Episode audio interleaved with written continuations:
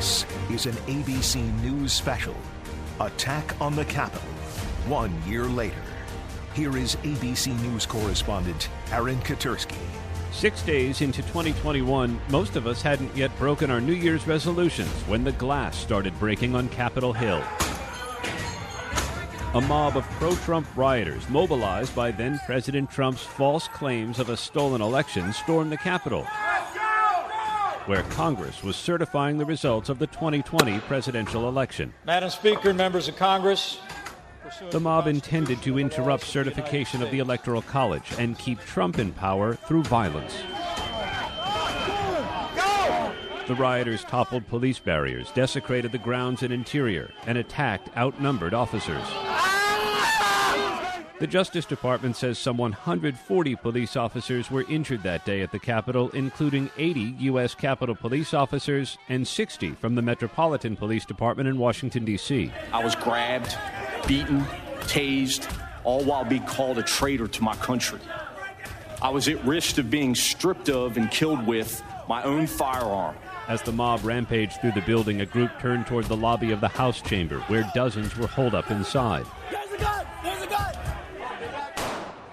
Ashli Babbitt, an Air Force veteran, was shot and killed by a U.S. Capitol Police officer who was trying to protect members of Congress. Five people died during or after the mayhem, including four rioters and one officer. Then Vice President Mike Pence was escorted to safety. Outside, rioters took his name in vain. Rioters parked themselves in House Speaker Nancy Pelosi's office, left threatening notes in the Senate chamber, and gradually became more violent. Capitol Police say well over 10,000 people came onto the Capitol grounds January 6th, and at least 2,000 people entered the building. Some carried baseball bats and body armor. They brought radios and plastic handcuffs, smoke bombs, and at least one cattle prod.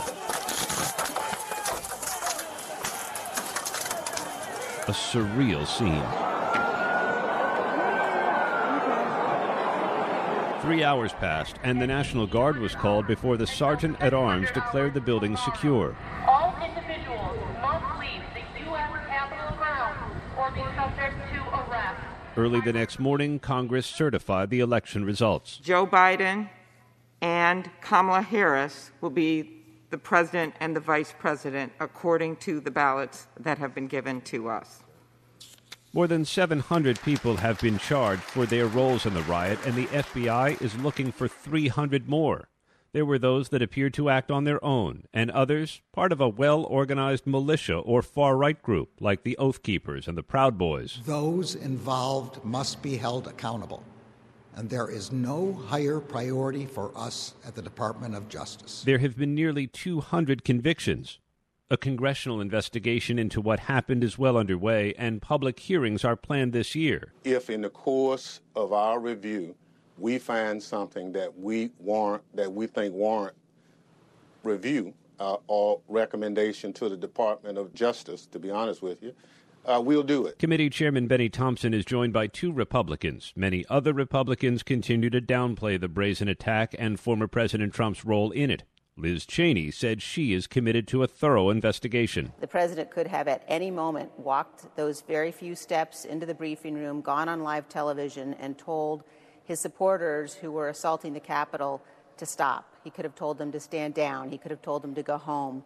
Uh, and he failed to do so. Uh, it's hard to imagine a more significant and more serious dereliction of duty uh, than that. Then President Trump became the first president to be impeached and stand trial twice. Article of impeachment exhibited by the House of Representatives of the United States of America. The House impeached him one week after the mob stormed the Capitol, charging him with incitement of insurrection. And maintenance and support of its impeachment against him for high crimes and misdemeanors. Trump's Senate trial quickly ended in his acquittal. He said Donald John Trump be, and he is hereby acquitted of the charge in said article. Trump was never going to sink into the background like other former presidents, and he continues to push his false claim to have been robbed of electoral victory. If you know a vote is fraudulent, right, yeah. how can you pass on a fraudulent vote? To Congress. The lie inspired Georgia to pass an election law that critics said will make it harder to vote. Rather than uh, having the people select uh, their uh, politicians. The politicians are trying to cherry pick their voters. In fact, state legislatures around the country enacted far more restrictive voting laws in 2021 than in any year since 2011, the year the Brennan Center for Justice at NYU began keeping track. Here in this very building, a decision will be made about whether we uphold the right to vote and ensure free and fair elections. At least 19 states enacted 34 laws restricting access to voting in 2021. Trump and his allies filed more than 60 lawsuits challenging the outcome of the election over alleged fraud, despite no evidence of widespread fraud that could have impacted the results. So we'll be going to the U.S. Supreme Court. Nearly every single lawsuit was rejected, thrown out, or withdrawn, including two denials from the U.S. Supreme Court.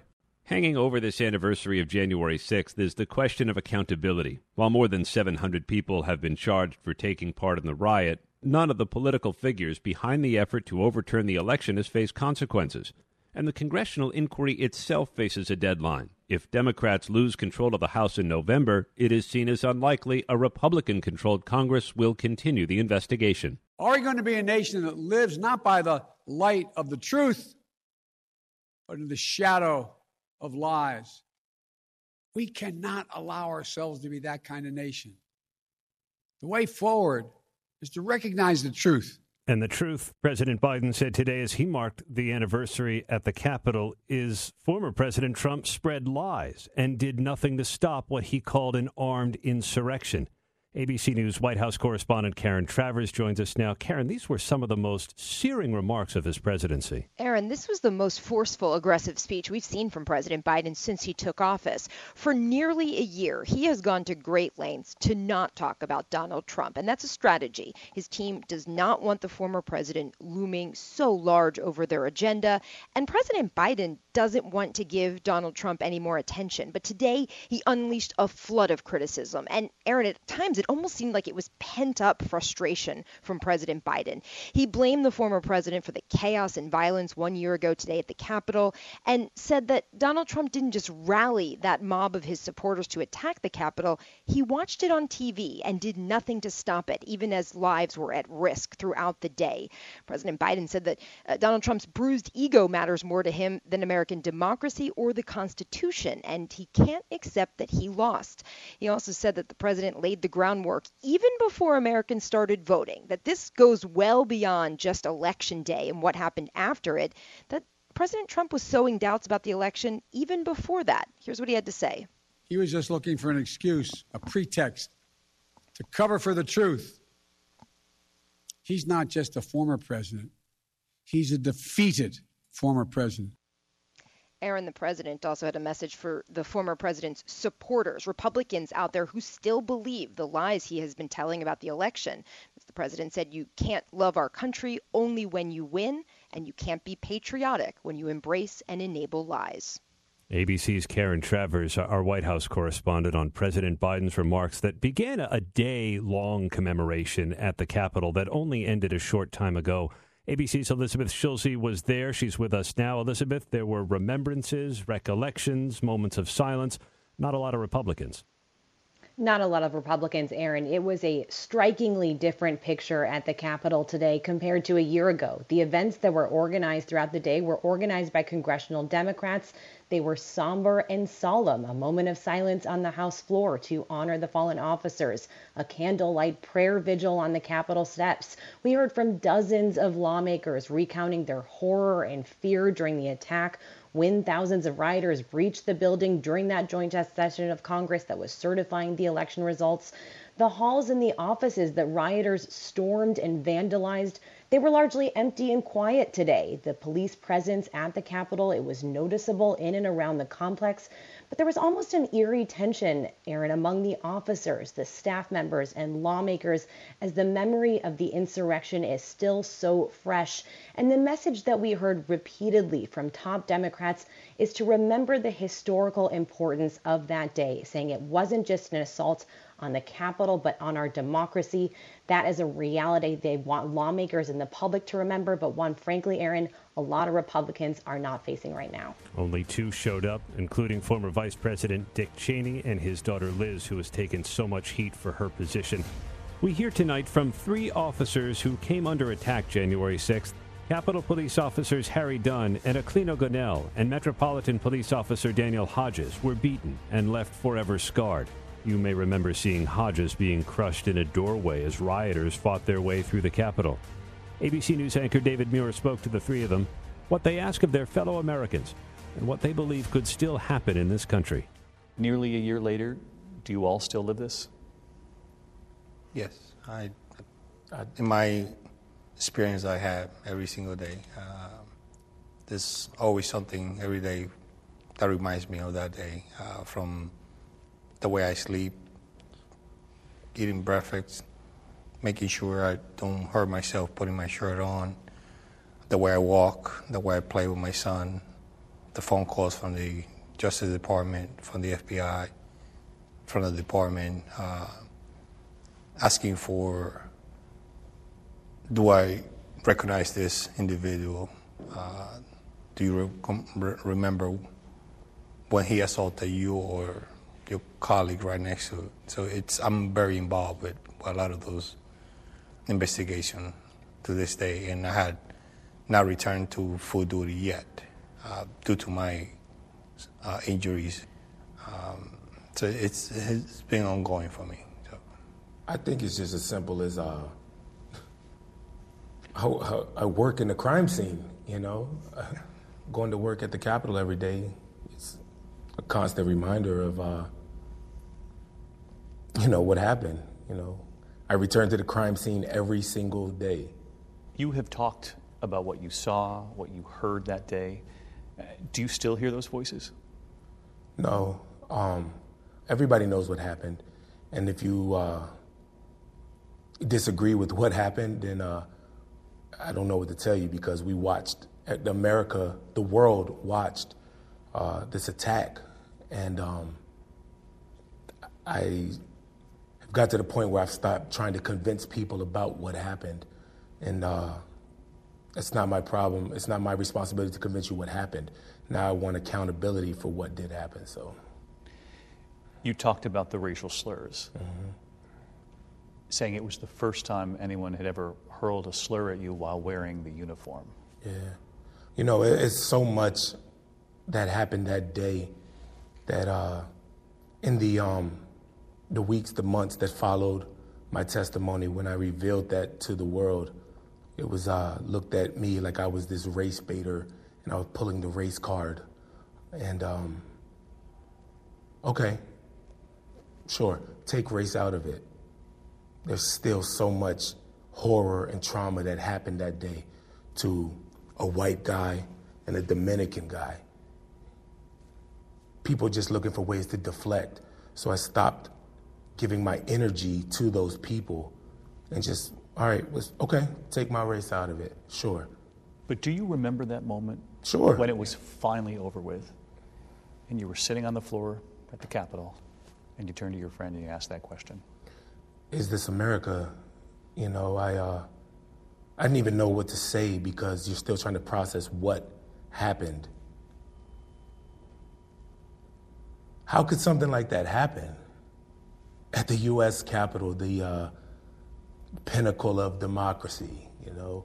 How could something like that happen? Sure, I remember that moment very vividly. I don't think I'll ever get it out my mind, you know? Sergeant Gonell, uh, you were beaten with a flagpole. You had chemicals sprayed at you, so much of it that it soaked your clothes right through to your skin.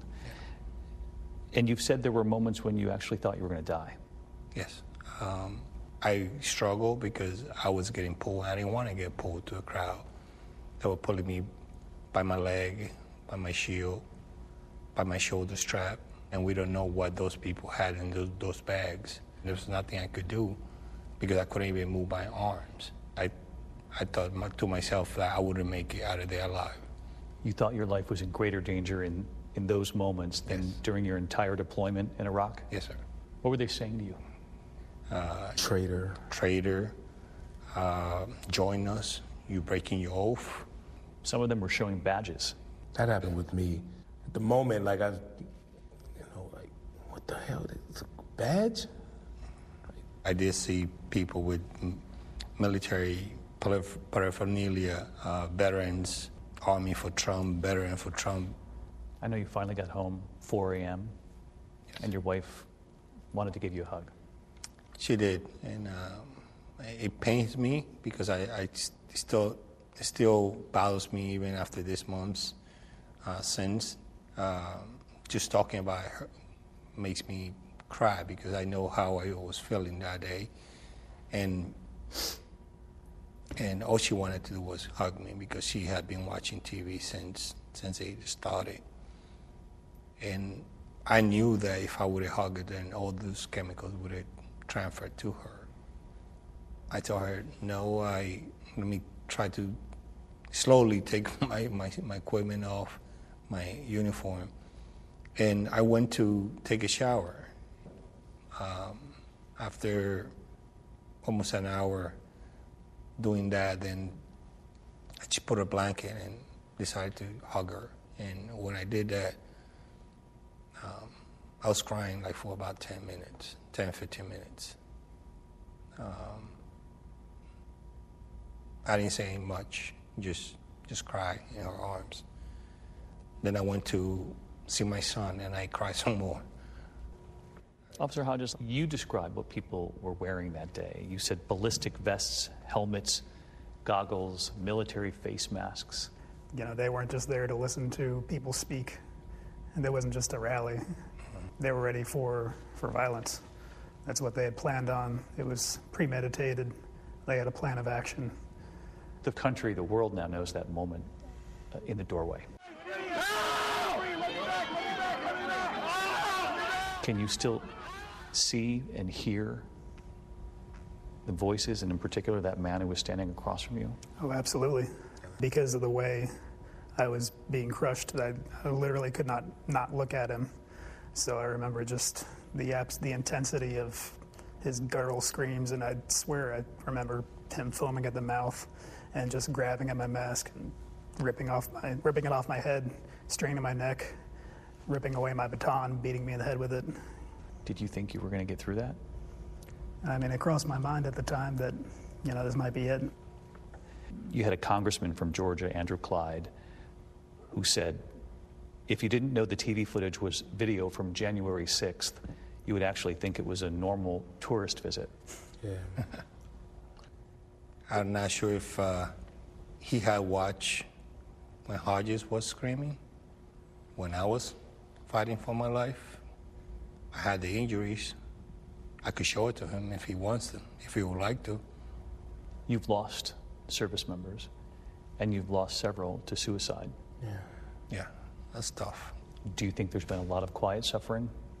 Absolutely. I'm a huge proponent of mental health awareness, and it needs to be checked. And I just make that plea to people get help. It's okay. What would you say, not to Republicans or Democrats or independents on this one year mark, what would, what would you say to your fellow Americans about why that day should be remembered? People have this conception of American democracy being invincible. That something like what happened on January 6th couldn't happen. It did happen. And it did happen. Do you believe it's possible we, we see something like that again? Oh, 100%. Yes. My greatest fear is that people who fancy themselves more moderate peacemakers would try and push this all to the past in the name of building bridges when really it's just appeasement.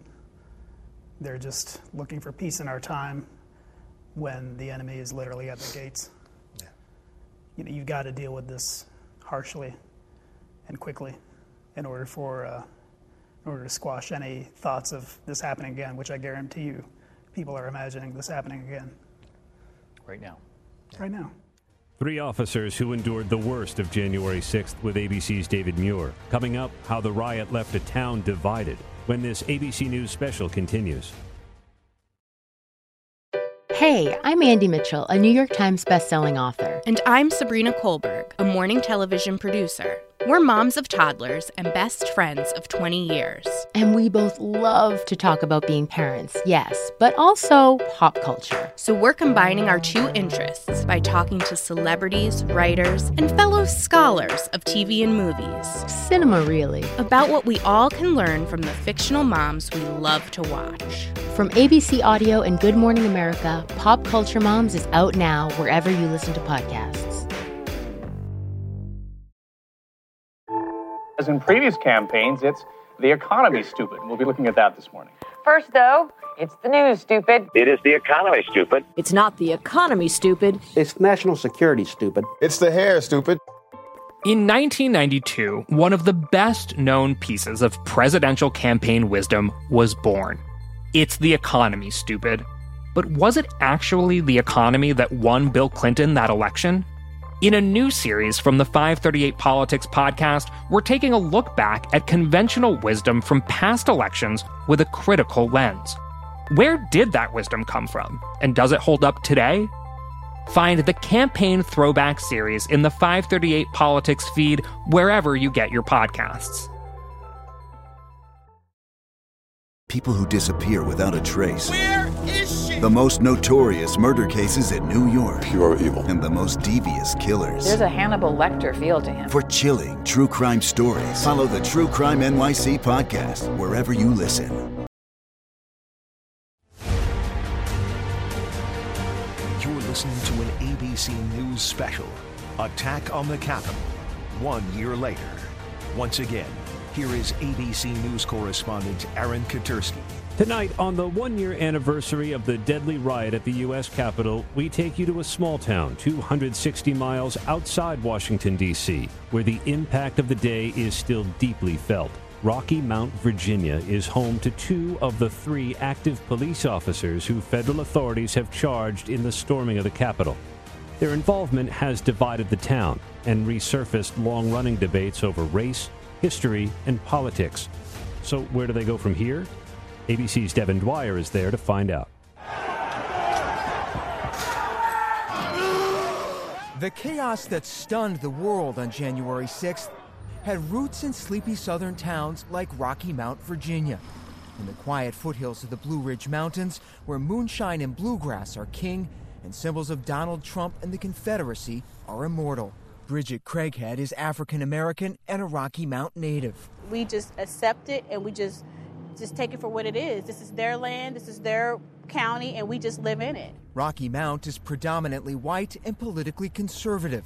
The passions poured out in the Capitol riot were no surprise here, but the involvement of two of their own sent shockwaves through the town. Jacob Fracker and Thomas Robertson are two of just three active police officers that federal authorities have charged for their alleged actions that day. I think it was actually shocking. Everyone I've talked to was totally shocked that those two men would do that. On social media, the Rocky Mount cops, both military veterans, celebrated their participation.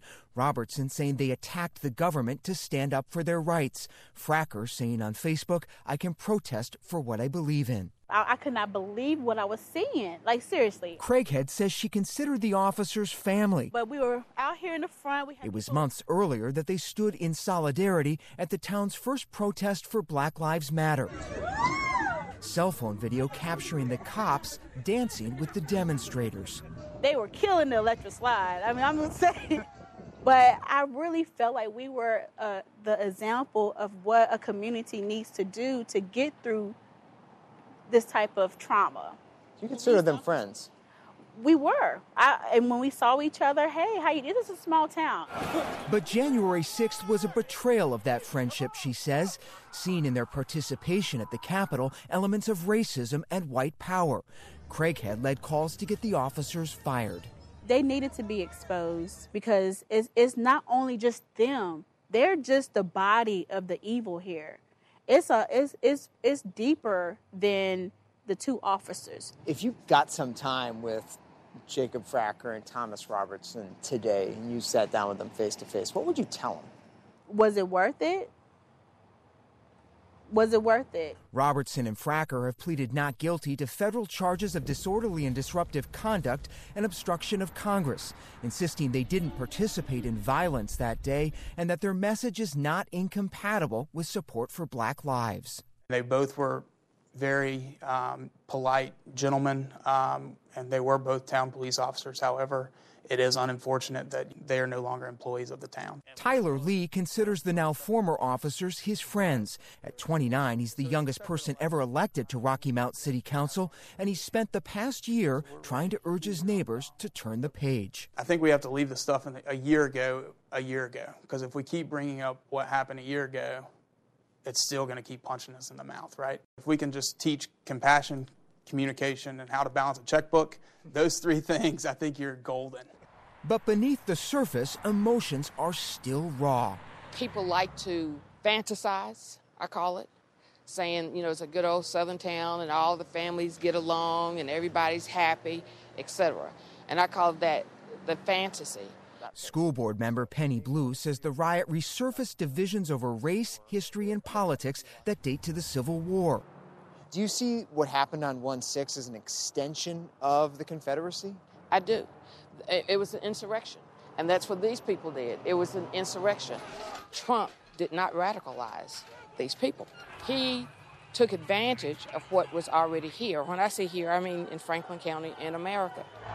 Voters here last fall broke heavily for pro Trump Republican Glenn Youngkin for governor in a campaign dominated by debate over critical race theory.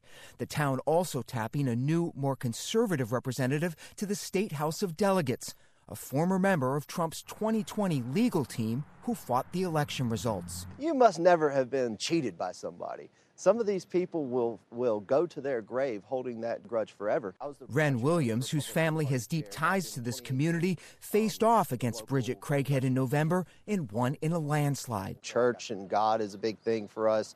History, as you said, we're steeped in history, and we feel as though um, people who don't understand our way of life or they don't resonate or connect with us, they, they dismiss it and they think it's less than. Did you consider the events of 1 6 at the U.S. Capitol an attack on the government? How do you view what took place there? I personally view it as a riot, and I condemn all rioting. I condemn what we saw in January 6th and going into the Capitol and things like that. Go out into these small towns and actually see if anybody is talking about January 6th anymore, because they're not.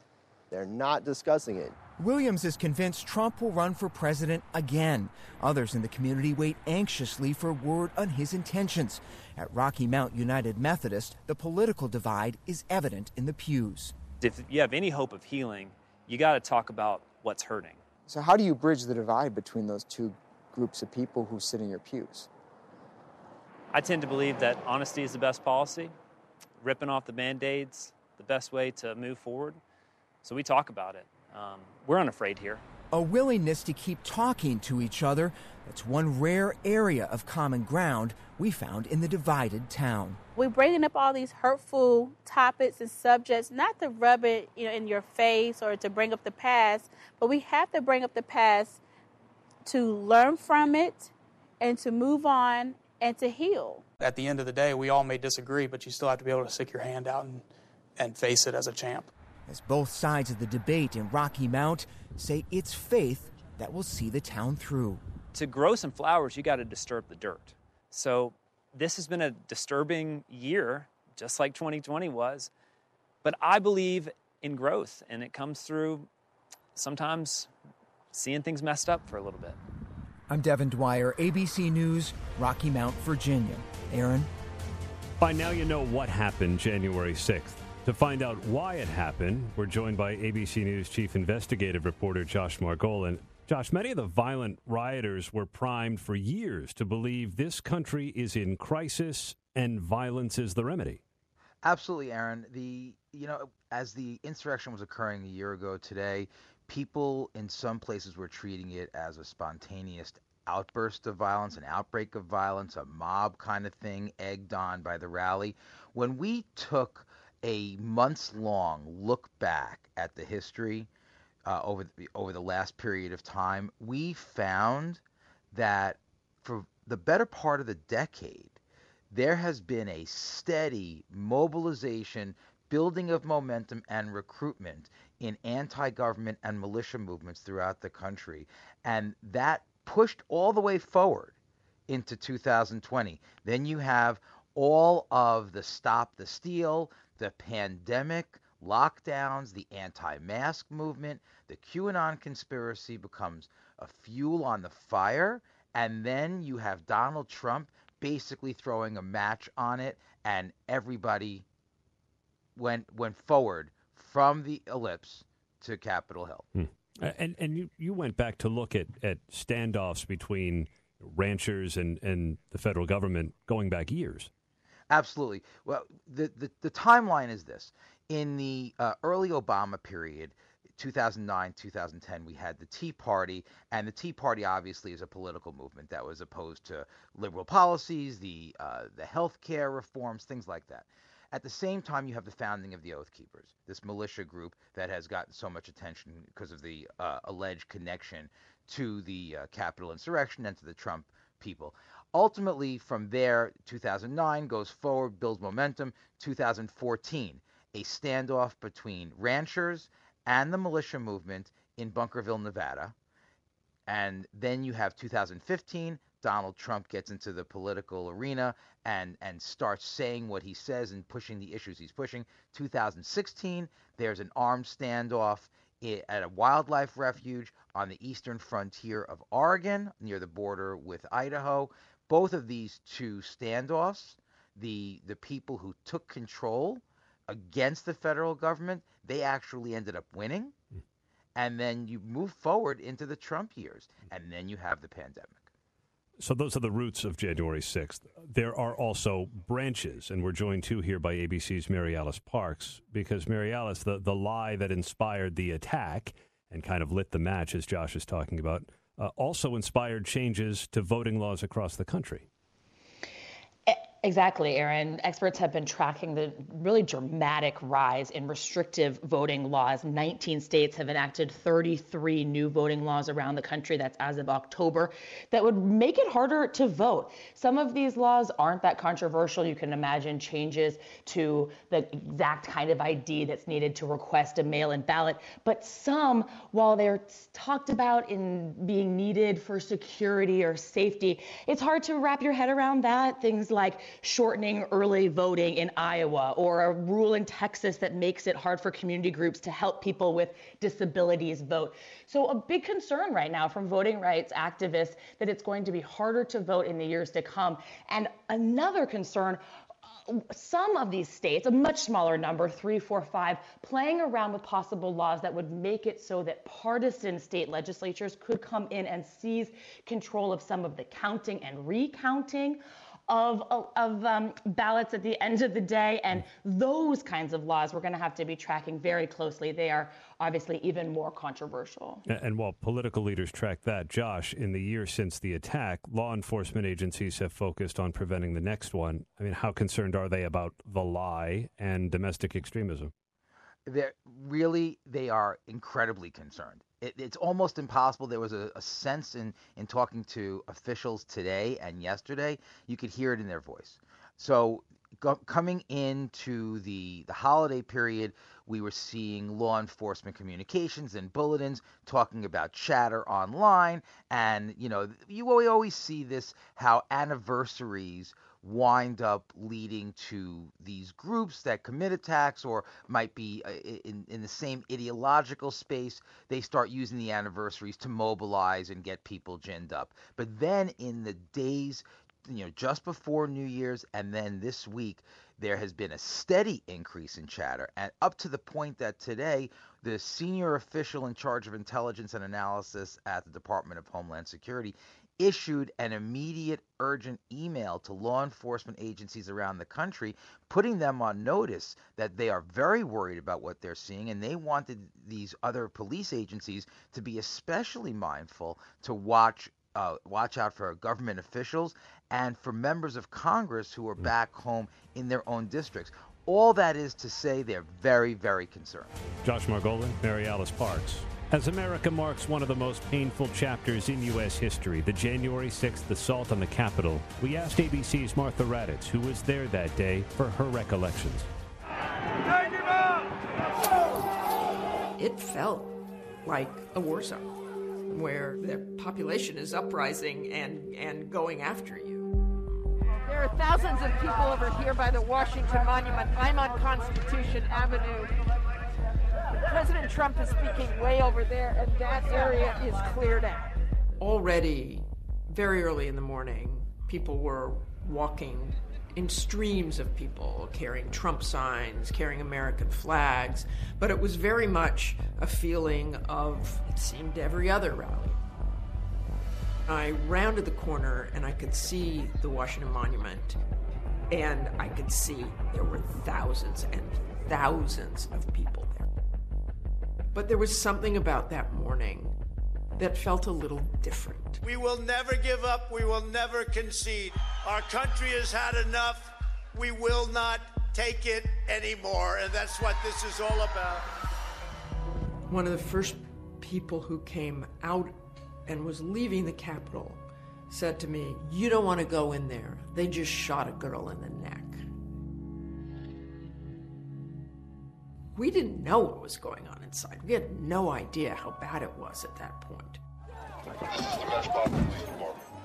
But I remember standing there looking up at our gorgeous Capitol and had a sense of unreality, knowing that this was one of the worst days in American history.